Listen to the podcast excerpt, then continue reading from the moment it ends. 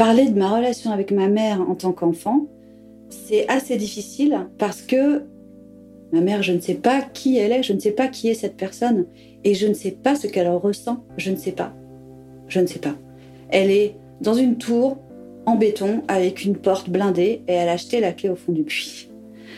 Je ne sais pas du tout qui est cette personne et je ne le saurai jamais.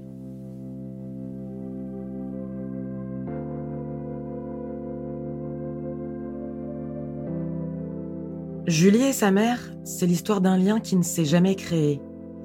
L'histoire d'une rencontre ratée, sans affinité. Un peu comme si elle n'était pas faite pour être mère et fille. Comme si les rôles avaient été mal distribués. Aujourd'hui divorcée et maman de trois enfants, Julie a dû apprendre la tendresse, en particulier avec ses filles, Jeanne et Violette. Julie, c'est l'histoire d'une plaie ouverte depuis sa naissance, mais aussi d'un secret de famille a tout abîmé.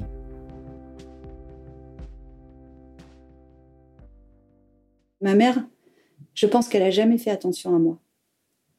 C'est comme si ça l'intéressait pas, je l'intéressais pas.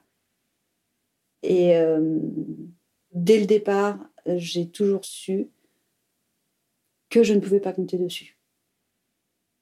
Déjà, quand je suis née, je me suis griffé le visage au sang.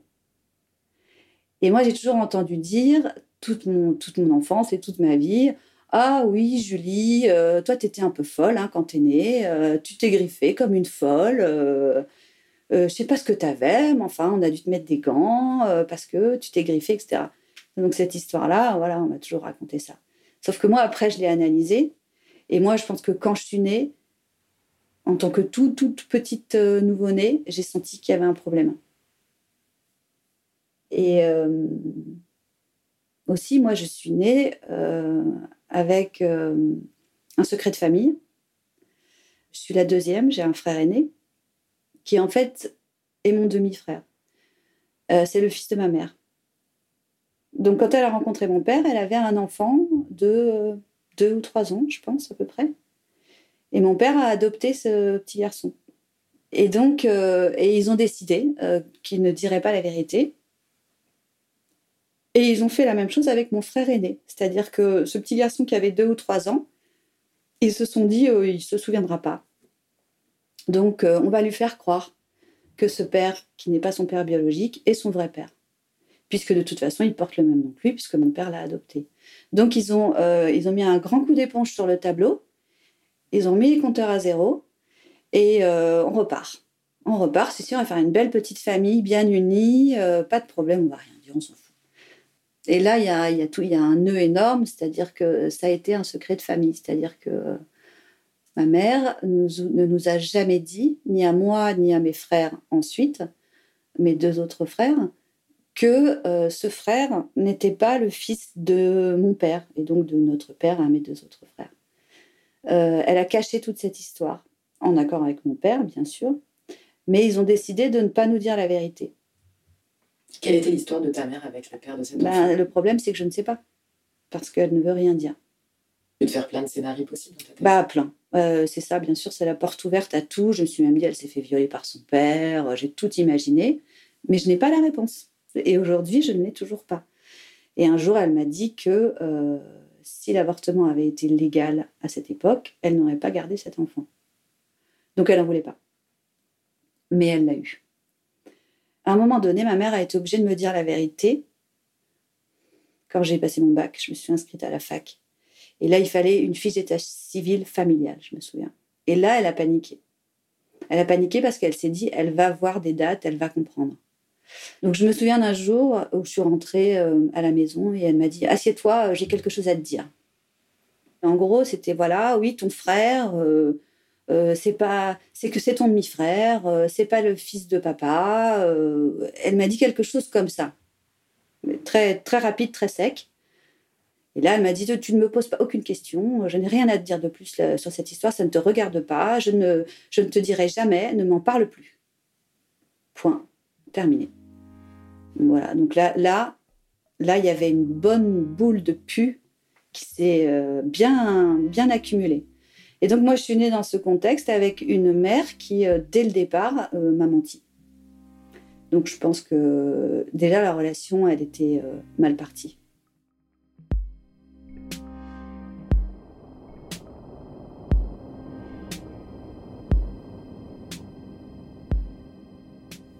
Alors ma mère, elle a, eu des grossesses parfaites, aucun problème. Je pense qu'elle a trouvé quand même un certain réconfort euh, dans le fait d'avoir des bébés aussi, parce qu'un bébé euh, ben, ne parle pas, euh, donc n'exprime, de son point de vue, je veux dire, parce qu'en vrai, un bébé exprime énormément de choses. Mais de son point de vue, le bébé n'est pas contrariant. Il se couche, il se lève, il mange, il dort, il est... Donc, maîtrise totale pour elle. Donc, je pense que de ce côté-là, c'était très satisfaisant d'avoir des bébés. D'ailleurs, elle a des chiens maintenant. Hein. C'est pareil, un chien ou un bébé, ça, euh, ça se met là, celui d'aller là, euh, ça mange à heure fixe, euh, et puis c'est pas contrariant, hein. ça vient pas de parler. Au niveau de l'entretien de l'enfant, elle était tout à fait compétente. C'est-à-dire qu'on était bien nourris, propres, euh, bien habillés, euh, dans des chambres bien rangées. voilà, on avait tout ce qu'il faut, comme on dit. Mais mais c'est tout. Donc toute la dimension de l'amour maternel, je n'en ai aucun souvenir. Les seuls moments où je trouvais que ma mère était gentille avec moi, c'est quand j'étais malade. Alors là, elle était gentille, c'est-à-dire que je me souviens, j'étais dans mon lit avec de la fièvre, elle m'apportait un jus d'orange pressé. Et elle me mettait une petite télévision euh, portative euh, au bout de mon lit et je pouvais regarder la télévision dans mon lit parce que j'étais malade avec mon jus d'orange pressé. Là, elle était gentille. Là, elle était douce. C'est à peu près le seul moment, euh, le seul souvenir agréable que j'ai. Voilà. Mais sinon, elle était froide elle était froide et elle, ne s'intéressait pas du tout à moi, à nous, je dirais. Parce que j'ai aussi de, mes deux autres frères, puis mon frère aîné, c'est encore une autre problématique. Pour moi, lui, il était carrément maltraité. Euh, mais d'une certaine façon, moi, je dis que j'ai été maltraitée. Parce que j'ai pas été du tout prise en considération comme un être humain. Et, et qui plus est, comme un enfant. J'ai été une petite fille perdue, en fait. Voilà. Je n'ai aucun souvenir de tendresse. J'ai jamais fait de câlin à ma mère. Alors, c'est marrant parce que là, voilà, la phrase que j'emploie, déjà, elle est tordue. C'est-à-dire, je n'ai jamais fait de câlin à ma mère. Je devrais dire, ma mère ne m'a jamais fait de câlin. Et ça, c'est un positionnement euh, qui montre bien la culpabilité que peut avoir un enfant euh, quand le lien est défaillant avec ses parents un enfant, il va toujours penser que c'est de sa faute. Et encore aujourd'hui, à mon âge, je dis, je n'ai pas fait de câlin à ma mère. Alors que la vérité, c'est que ma mère ne m'en a pas fait. C'était à elle de m'en faire. C'est pas à moi de lui en faire au début. Mais ma mère m'a reproché, entre guillemets, de pas être câline dans mon enfance. Elle me disait, euh, oui, de toute façon, toi, tu fais pas de câlin. Euh, donc c'était de ma faute, en fait. Et euh, du coup, je, je le prenais comme un, comme un défaut de ma part. C'est-à-dire que ma mère, elle me renvoyait ça. Voilà. Et donc, c'est quelque chose qui m'a suivi longtemps en disant Je suis pas gentille, je fais pas de câlin à ma maman.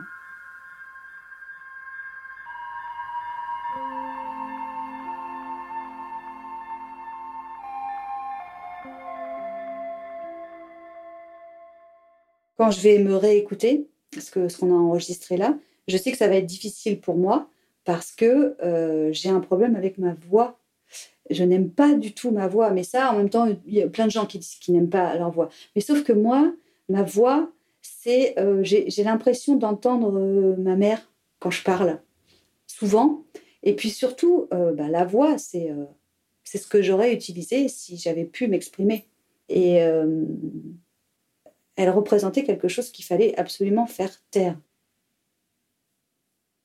des fois où, par exemple, euh, je pleurais pour euh, X ou Y situation. Euh, c'était insupportable ça pour mes parents. ma mère pouvait avoir des phrases très blessantes à ce moment-là. Si je me mettais à pleurer pour quelque chose, elle me disait arrête de nous, de, de, nous casser les oreilles avec tes cris de veau. Quoi. Tu vas pas pleurer comme un veau, par exemple, sans entendre dire ça. C'est vraiment, mais c'est le mépris total de, de, l'expression de, ton émotion, de ta détresse, où tu dis aide-moi, quoi. Et c'est euh, ta gueule. S'il te plaît, si tu pouvais continuer à te taire, en fait, ce serait vraiment bien. Donc, moi, je me suis construite euh, en n'exprimant rien. Et euh, ça m'a constitué de travers parce que, pour moi, pendant très longtemps, le lien avec l'autre, c'était surtout de ne rien exprimer au niveau émotionnel. C'était euh, de se faire la plus invisible possible. Et du coup, ben, ça entache toutes euh, les relations euh, qu'on a ensuite en tant qu'adulte, enfin, dans, les relations amoureuses surtout. C'est très, très flagrant. C'est-à-dire que je me suis rendu compte que j'ai toujours cherché des personnes qui, d'une certaine façon, fonctionner dans ce schéma-là. Euh, donc des personnes qui, euh, qui n'étaient pas capables d'exprimer leurs émotions, qui n'étaient pas capables de recevoir les émotions des autres. Euh, et moi, je me mettais dans ces relations, j'étais comme un poisson dans l'eau, c'était mon schéma. Et, et en ça, c'était, complètement bancal. Tu te sentais protégée par ta mère? Ah non, pas du tout. Non, non, pas du tout. Jamais. Je ne me suis pas du tout sentie protégée par ma mère, non. Non, non. C'est pour ça que je dis que j'étais une enfant perdue, une petite fille perdue. Elle m'a pas du tout protégée. En ça, elle est défaillante. Voilà, voilà, elle est défaillante, comme dirait Winnicott. Euh, lui, Winnicott, il a la théorie de la mère suffisamment bonne. Ça veut dire que la mère parfaite n'existe pas, mais que euh, la mère, elle est, elle, est, elle est bien quand elle est suffisamment bonne. La mère, elle n'était pas suffisamment bonne. Donc, elle était, elle était défaillante. Elle m'a protégée sur rien. Elle m'a donné aucune clé euh, pour apprendre à, gérer les relations avec euh, les autres personnes qui m'entouraient. J'ai dû me débrouiller toute seule pour les comprendre toute seule. Elle m'a donné aucune clé du monde. Au moment de l'adolescence euh, ou même dans l'enfance, parfois je faisais des choses qui étaient dangereuses et mes parents n'étaient pas au courant, ne savaient pas. voilà. Tu as des exemples? Oui, j'ai des exemples, bien sûr. Euh, quand j'étais petite fille, on habitait en Normandie euh, et on avait, euh, on n'habitait pas très loin d'une voie ferrée. Et donc, moi, j'allais avec mon petit frère au bord de la voie de chemin de fer. Et notre jeu, c'était de se mettre le plus près possible des rails. Et la sensation forte de l'appel d'air au moment du train qui passait. D'ailleurs, c'était horrible parce que le conducteur de train nous voyait et klaxonnait comme un malade. Euh, et nous, on, est, on restait collés pour euh, sentir le. On se mettait en danger. Euh, je pense pas que tous les enfants fassent ça. C'était une façon de se sentir très vivant ou c'était une façon d'approcher la mort quelque part? Peut-être les deux. Peut-être les deux. Je sais pas. Et puis après, plus tard, à l'adolescence, j'ai approché la drogue, etc. Tout ça, mes parents, ils n'ont pas du tout été au courant. Ils n'ont pas eu la moindre idée de ce que j'ai vécu. Hein. Et tous les moments dans ma vie où j'ai eu des problèmes, où j'aurais eu besoin de ma mère, j'ai jamais pu faire appel à elle. Je pouvais être au fond du trou ou au nirvana du bonheur. Euh, elle ne voyait pas la différence.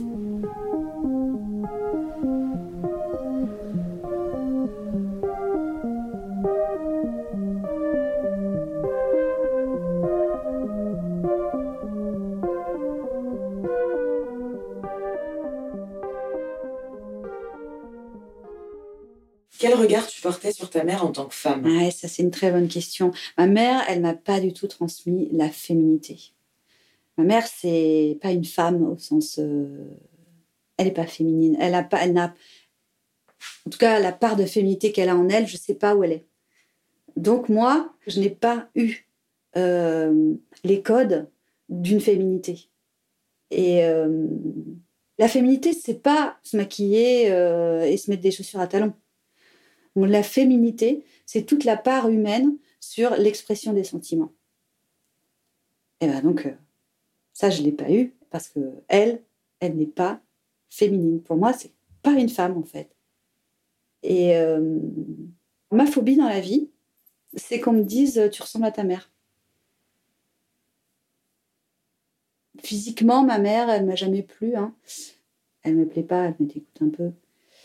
Euh, après, je peux la décrire, je peux juste la décrire. C'est une femme qui euh, fait 1m65 à peu près, qui a les cheveux courts, qui a les yeux verts, qui a toujours eu la même coupe de cheveux toute sa vie et toujours le même maquillage toute sa vie.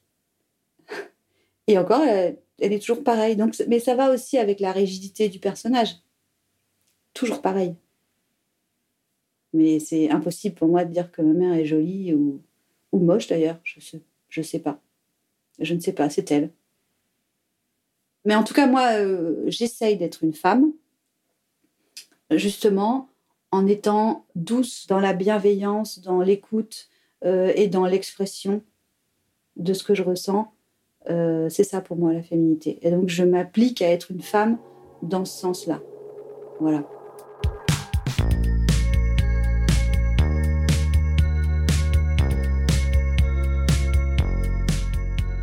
Quand j'ai été enceinte, euh, c'est vrai que même avant d'être enceinte, d'ailleurs, je me disais, euh, j'espère que j'aurai jamais de fille. Euh, parce que bah, c'était évident. Et, là, là c'était même pas inconscient de ma part. Je voulais pas reproduire une relation mère-fille. J'aimais pas ce que c'était, donc je voulais pas. Et puis surtout, je me disais, je serais incapable de faire autrement. Donc quand j'ai été enceinte, c'est vrai que je me suis dit, bon, j'espère quand même que c'est que c'est pas une fille. Et ben j'ai eu une fille. J'ai eu une fille, dis donc. Et alors en plus, cette fille, je lui ai donné le prénom que mes parents avaient prévu pour moi au départ, et ils ont changé d'avis au dernier moment. Donc moi, on m'a toujours dit dans mon enfance, tu devais t'appeler Jeanne. Et puis finalement, au dernier moment, on a changé d'avis, on a choisi Julie. Eh bien, j'ai appelé ma fille aînée Jeanne parce que euh, eh bien, je trouvais que c'était un magnifique prénom en vérité. Et euh, symboliquement, je trouve ça assez joli en termes de réparation, peut-être avec mon enfance aussi. Bon, après j'ai donné Jeanne, c'est peut-être un peu lourd. je sais pas. Mais c'est un très beau prénom. Je regrette pas du tout de lui avoir donné ce prénom-là. J'ai toujours été élevée dans l'idée qu'allaiter son enfant, c'était euh, sale j'ai toujours entendu ma mère dire euh, dénigrer les femmes qui allaitaient leur enfant euh, parce qu'elle évidemment ne l'avait pas fait. Alors après il y a un contexte aussi, euh, il y a un contexte d'époque où c'est vrai qu'à un moment donné, après 68, il y avait plein de femmes justement sur la libération de la femme, etc., qui ont rejeté l'allaitement à cette époque-là. Bon, en l'occurrence, ma mère n'était pas du tout dans les mouvements de 68, du tout, du tout. Hein. Mais je pense que c'était aussi un état d'esprit général. Euh, mais elle, elle ne me l'a pas véhiculé comme euh, ne, t'en faire pas là-dedans, ça va te bloquer. C'était plutôt euh, c'est sale, quoi. On sort pas son nichon. C'était vraiment ça. Et donc, moi, j'ai grandi là-dedans. Ça se fait pas, on n'allait pas son enfant. Donc, quand ma fille est née, la première, la sage-femme m'a dit Vous, vous allaitez Je dis Non, bah non, pas. Et donc euh, voilà. Et, il se trouve qu'à la maternité, euh, deux jours après la naissance, j'ai pris mon bébé dans les bras et puis euh, elle a eu son petit réflexe de bébé chat là qui cherche le sein et, moi j'ai dit non non non. Puis d'un coup je me suis dit je suis complètement idiote. Je lui ai dit non non non la pauvre. Ça m'a fait de la peine de lui refuser quelque chose qu'elle cherchait instinctivement.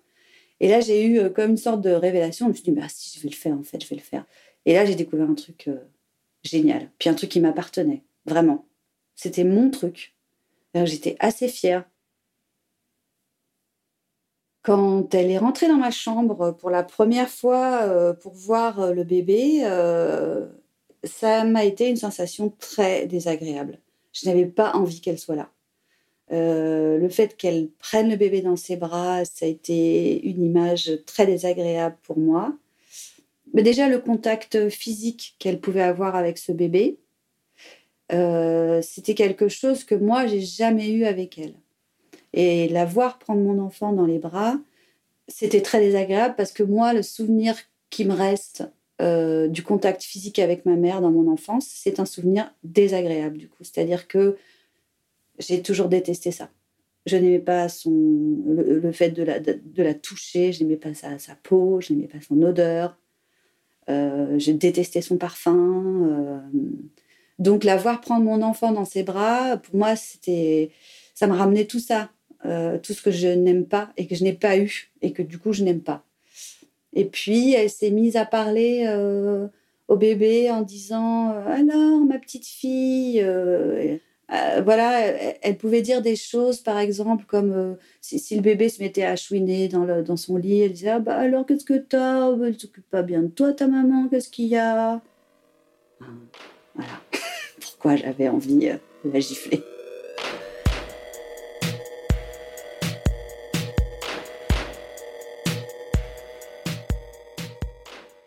Comment s'est créé votre lien justement entre toi et tes filles? Je dirais que le lien avec mes filles s'est créé assez naturellement. Euh, c'est pas le même lien entre les deux filles, euh, mais en tout cas avec ma fille aînée, euh, j'étais tellement contente d'avoir un enfant que c'était un lien, c'était joyeux, c'était un lien gai. J'étais quand même consciente de ce que je voulais pas reproduire. Donc je me suis bien appliquée à ça, même si de toute façon il y a des choses qu'on reproduit. C'est impossible de faire autrement. C'est au-delà de la volonté. Donc il y a des choses qu'on reproduit, mais j'avais quand même à cœur d'être attentive à la façon dont elle se sentait, euh, probablement euh, très maladroitement, hein, parce que j'avais pas de mode d'emploi. Moi, j'ai appris une langue, euh, j'ai appris le russe, et je m'efforçais de lui parler français alors que j'avais appris le russe. Donc c'est difficile d'aller euh, contre quelque chose qui est fondamentalement inscrit en soi. Et puis malgré moi, je me suis vue, je me suis entendue avoir des réactions euh, qui ressemblaient à celles de ma mère. Des, parfois des moments où j'étais en, manque d'empathie par rapport à la réaction d'un enfant ou je me voyais réagir avec euh, agacement, euh, énervement, sans chercher à comprendre, de mettre le mur, comme moi j'ai reçu le mur toujours, toujours. J'avais tendance quand même à le faire, ça. Parfois je le réalisais, parfois non. Euh, elles m'ont souvent dit, hein, dans leur enfance et puis surtout à l'adolescence, où c'est quand même, voilà, la parole est plus brute, elles m'ont souvent dit, tu m'écoutes pas, tu nous écoutes pas. Alors que j'avais le sentiment d'avoir tout fait pour. Et euh, j'étais quand même à côté de la plaque. T'as eu peur de reproduire à ce moment-là? Ah bah vachement. Là, j'étais terrorisée. Je me, suis, je me disais, ça y est, c'est pareil. C'est pareil, ça y est. J'ai tout fait pour, en fait, non. Je me suis plantée, on ne peut pas lutter, c'est comme ça. Oh, j'ai eu vraiment peur. Mais n'empêche, elle me le disait. Elle me disait, tu m'écoutes pas, j'aurais jamais dit ça à ma mère. Ça, c'est quelque chose qui m'a fait beaucoup de peine et qui m'en fait toujours. C'est que, je, donc, j'ai pas connu la tendresse d'une mère, je ne sais pas ce que c'est. Et je me disais, il faut pas que je reproduise ça. Et euh, avec mes filles, j'ai pas du tout été comme j'aurais voulu être euh, avec elles. J'aurais voulu être tendre, mais j'ai pas su le faire. Je ne sais pas faire. J'ai fait des câlins, bien sûr, j'en ai fait, mais pas assez et pas de façon assez naturelle. C'était un combat toujours pour moi. C'est pas que c'était désagréable, hein, mais presque un peu. Mais, c'était à la fois agréable parce que j'étais contente de faire des câlins à mes enfants, bien sûr. Mais il y avait quelque chose, il y a toujours eu quelque chose de rugueux. J'ai pas réussi à trouver euh, euh, un, vrai bien-être là-dedans pour moi et, peut-être pour eux. Euh, et je regrette, je regrette ça. Mais je leur ai expliqué, je leur ai dit, parce qu'elles m'ont reproché aussi ça, de ne pas être assez tendre. Et je leur ai dit que je savais, mais que je, et je leur ai expliqué pourquoi. Et que j'étais persuadée que la raison, elle venait de là. Donc ça, elles le savent. Donc du coup, je pense qu'elles m'en veulent pas trop. J'espère. Et j'ai pas du tout eu ça avec euh, mon fils. Quand mon fils est né, alors là, c'est comme si j'avais ouvert les vannes de ce côté-là. Et là, j'ai été démesurément tendre. Trop. Je l'ai trop investi physiquement à tel point que lui a refusé ça au bout d'un moment, parce que c'était trop. D'ailleurs, je l'ai été pendant un an. Euh, c'était la fusion physique. Et quand il a eu trois ans, eh ben, il a dit Je ne veux plus que tu m'embrasses. Donc c'est devenu Ferdinand, celui qui ne fait pas de bisous. Est-ce que tu dirais que tu es une bonne mère aujourd'hui? Est-ce que je suis une bonne mère aujourd'hui? Ça, c'est une... Ça, c'est une question à laquelle aussi j'ai du mal à répondre. Euh, je... en tout cas, je dirais pas que je suis une mauvaise mère quand même. je pense que je m'applique à être la mère la meilleure que je puisse être, avec euh, tout ce que je suis, tout ce que j'ai, toute mon histoire. Voilà, c'est ça que je dirais. Je suis une meilleure mère que la mienne, ça c'est sûr. Et si quand même, je peux dire que je suis quand même assez fière euh, du parcours que, euh, que j'ai créé avec mes enfants et qu'on a créé ensemble tous les quatre. Parce que, euh, parce que voilà, aujourd'hui, ça se sent dans nos rapports, ça se sent. Donc, c'est ça, va. Et d'ailleurs, c'est marrant parce que mes filles, à qui j'ai beaucoup parlé de ma relation avec ma mère, donc elles sont tout à fait au courant de tout ça, j'aurais beaucoup parlé de ça, quand elles sont en présence de ma mère et que je suis là, elles font exprès de venir euh, physiquement vers moi, devant ma mère. Et ça, moi, euh, à chaque fois, c'est comme, c'est comme une victoire, parce que là, je vois ma mère qui nous regarde. Je ne sais pas ce qu'elle se dit, puisque évidemment, je ne sais jamais, mais je vois, je vois son regard. Alors, est-ce qu'elle se dit, euh, ah, elles ont de la chance, moi, j'ai pas cette relation-là avec ma fille? Est-ce qu'il y a de l'envie? Est-ce qu'il y a de l'incompréhension?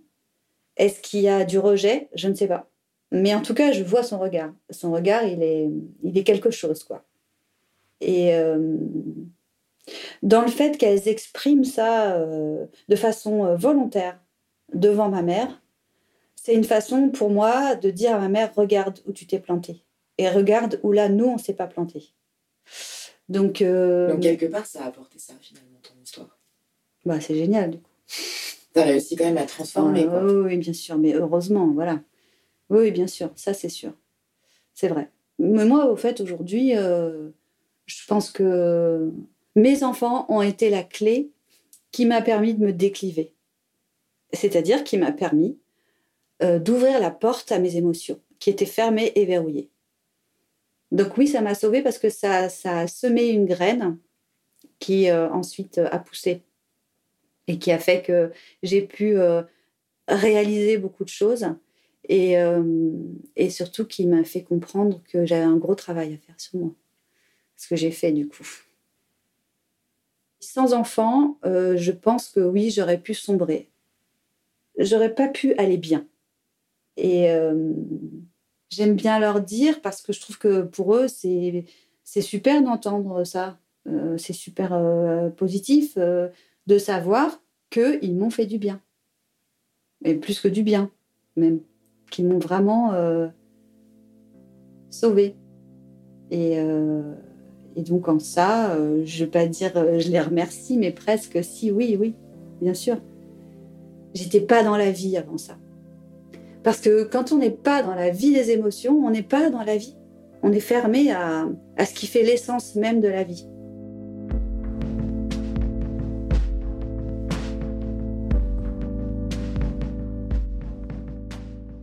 Est-ce que tu éprouves de la colère envers elle? Ah oui, beaucoup. Je suis en colère de, tous ces mensonges, je, suis en colère euh, de la défaillance, euh, même si j'ai bien conscience que la défaillance elle-même n'en est pas consciente. Si aujourd'hui je lui disais euh, je, pense que tu as été une mère défaillante, non, elle ne comprendrait pas du tout. D'ailleurs, souvent je l'ai entendu dire nous, on a fait vraiment tout ce qu'il fallait pour vous. Euh, pas, du tout. Mais moi, je suis pas capable de lui dire. J'ai trop peur. T'as peur de quoi? J'ai peur. Euh, bah, alors, je pense que cette, cette peur, c'est toujours la même, euh, celle de l'enfance. J'ai peur de lui faire du mal. Bien que j'ai envie de lui faire du mal quelque part, mais j'ai trop peur de lui faire du mal. Et ça, c'est un truc qui est vraiment ancré en moi. Je peux pas passer au-dessus. C'est comme une barrière trop haute. Alors que je sais que je devrais le faire, mais je n'y arrive pas. Donc j'ai peur de lui faire du mal. Et euh, je pense que si je formule des choses comme ça, euh, il va y avoir, ça va être la rupture. Parce qu'elle ne pourra pas l'entendre. Mais peut-être que je me trompe. Hein. Mais en tout cas, de mon point de vue, j'ai peur de lui faire du mal et j'ai peur d'une rupture. Alors que je ne cesse de me dire, euh, basta, terminé, je les vois plus, je leur parle plus. ben non, en fait, j'y arrive pas. J'y arrive pas. Et pourquoi tu n'y arrives pas, selon toi? J'ai du mal à cerner pourquoi j'y arrive pas. Pourquoi est-ce que je pourquoi est-ce que je voudrais pas rompre tout contact avec eux? Ce serait peut-être bénéfique pour moi. Mais j'ai peur. Euh, mais ça, c'est comme dans toutes les histoires aussi de, secrets de famille. On a peur de faire exploser. Euh, la famille au sens un peu plus large aussi. C'est-à-dire que moi, j'ai peur de faire du mal à mes frères. Donc, j'ai, j'ai pas envie d'être responsable de ça non plus. Donc, je peux pas le faire. Euh, j'en suis pas au point où je peux le faire. Et je sais pas si un jour j'arriverai à le faire. J'ai peur que non. C'est en ça que je dis, je suis encore, euh, je, suis encore la, je suis encore la petite fille, en fait, toujours. Et j'ai bien peur de l'être éternellement. Elle te faisait peur quand tu étais enfant Oui, elle me faisait peur, oui. Puis je sais pas si ça sert à quelque chose, honnêtement. C'est-à-dire que pour moi aussi, euh, m'ouvrir à ma mère, j'ai pas envie de le faire. C'est un peu comme faire un câlin. C'est comme faire un câlin à ma mère, j'ai pas envie de le faire. Et lui parler de moi, j'ai pas envie de le faire. Ce serait. Euh, ça, c'est un point que j'ai du mal à formuler, mais ça me plaît pas de le faire. J'ai pas envie de lui donner ça. Et je sais qu'elle le recevra pas. Euh, et, que ce qui, va m'être renvoyé, ça va être euh, de l'agressivité, de la malveillance. Et donc, euh, j'ai pas envie de, me prendre à nouveau ça dans la figure. C'est aussi une façon. en fait, je pense que je me préserve. c'est pas forcément une libération. Ce sera pas forcément une libération. Je pense que le résultat va être douloureux. Et je crois que j'ai pas le courage de me coltiner ça, en fait. J'ai plus envie de me dire non, tant pis tant pis, euh, je préfère me concentrer euh, sur moi et sur mon chemin, euh, à gravir mon, échelle pour essayer d'évacuer tout ça. Mais je, pense que c'est pas un bon moyen, fondamentalement, d'aller percer l'abcès, parce que ça se passera mal. Comment tu envisages sa mort? Aujourd'hui, je me dis, quand elle va mourir, ça va pas me faire grand-chose. Je sais qu'elle me manquera pas, a priori mais peut-être que ça laissera une blessure qui aurait eu besoin d'être mieux soignée de son vivant, et voilà, j'en sais rien. Mais je n'appréhende pas sa mort, par exemple. Je me dis pas, oh, ça va être horrible quand elle va mourir. Non. Mais c'est à l'image de notre relation. C'est rien pour moi. Ça n'a pas de sens. Voilà. Mais après, je ne vais pas dire non plus que c'est pas folle coche. Elle m'a pas détesté, par exemple. Bien que finalement, euh, c'est aussi une façon de créer un rapport, la détestation. Et que peut-être il aurait mieux valu de la vraie détestation, comme moi, ça, au moins, ça aurait été un rapport, que qu'un non-rapport. Si tu avais quelque chose à dire à ta mère aujourd'hui, ce serait quoi? Bah, Je lui dirais euh, T'es passé à côté euh, de tout. Euh, quel dommage. Tu sais pas ce que tu as perdu. Voilà ce que je lui dirais. En fait, c'est curieux parce que tu vois, finalement, j'y me suis jamais posé cette question. Et finalement, je vois que ma réponse, elle est vers elle, elle est en empathie par rapport à elle. Et je lui, je lui dirais pas, tu m'as gâché la vie, par exemple. Donc en fait, c'est vers elle. Et finalement, je me rends compte que c'est peut-être plus pour elle que j'ai de la peine que pour moi. C'est vrai qu'aujourd'hui, euh, ce qu'elle est aujourd'hui ne me fait pas envie et je, je, n'aimerais pas être à sa place. Je préfère largement être à la mienne. Et oui, je lui dirais, c'est dommage, t'es passé à côté de quelque chose de t'es passé à côté de la vie, quoi, en fait, juste. T'es passé à côté de la vie. Mais c'est ça, en fait, ma mère, elle est passée à côté de la vie, complètement. Quel gâchis. Mais pour elle, la limite, pour elle. Pour moi, moi, j'ai fait mon travail, je crois. Et euh, en réussissant quand même ma relation avec mes enfants, j'ai pris ma revanche. Et ça, c'est bon pour moi. C'est très bon.